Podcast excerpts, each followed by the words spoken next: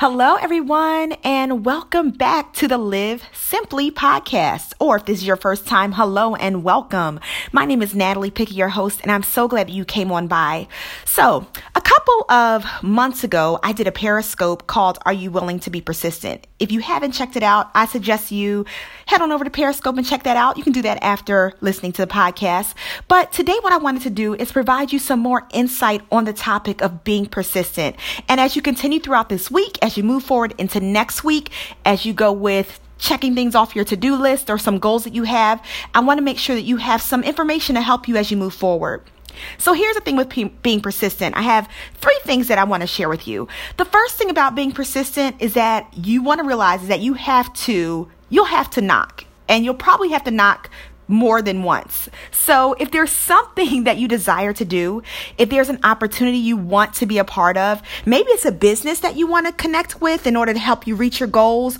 It can even be a prayer that you need answered. Whatever it is, it means that you'll have to keep knocking. And by knocking, you could check out Luke chapter eleven, verse five through ten. But that just means keep going at it. You may have to keep emailing, keep calling. You may have to set up time for coffee and meet to chat with that person that you feel will help you out.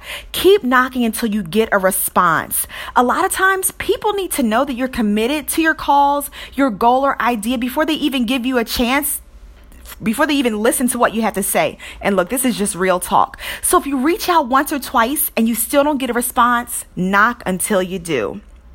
Another thing is that you're going to have to work.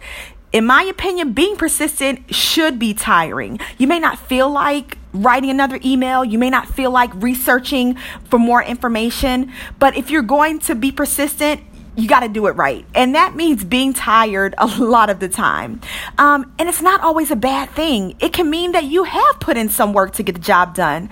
Don't expect things to just fall out of the sky into your lap. You have to put in the blood, the sweat, the tears over and over in order to see your vision, your goal become a reality.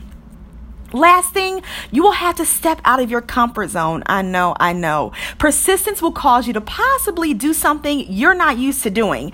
It may feel weird at first. You may feel awkward, out of place. You know, you may feel like you're totally annoying that person that you keep calling, and you may, you possibly are. But in order to get to that next level, you have to do something that you've never done before.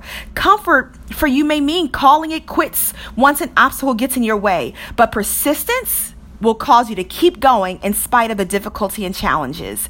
And hey, I always quote Jillian Michaels, who is one of my favorite uh, people to work out with, looking at her D V Ds, but she always says, get comfortable with being uncomfortable. That's really when you're going to see true growth and things are really going to happen. So look, as you move forward with the rest of this week, as you look forward into what you have to do next week, continue to be persistent.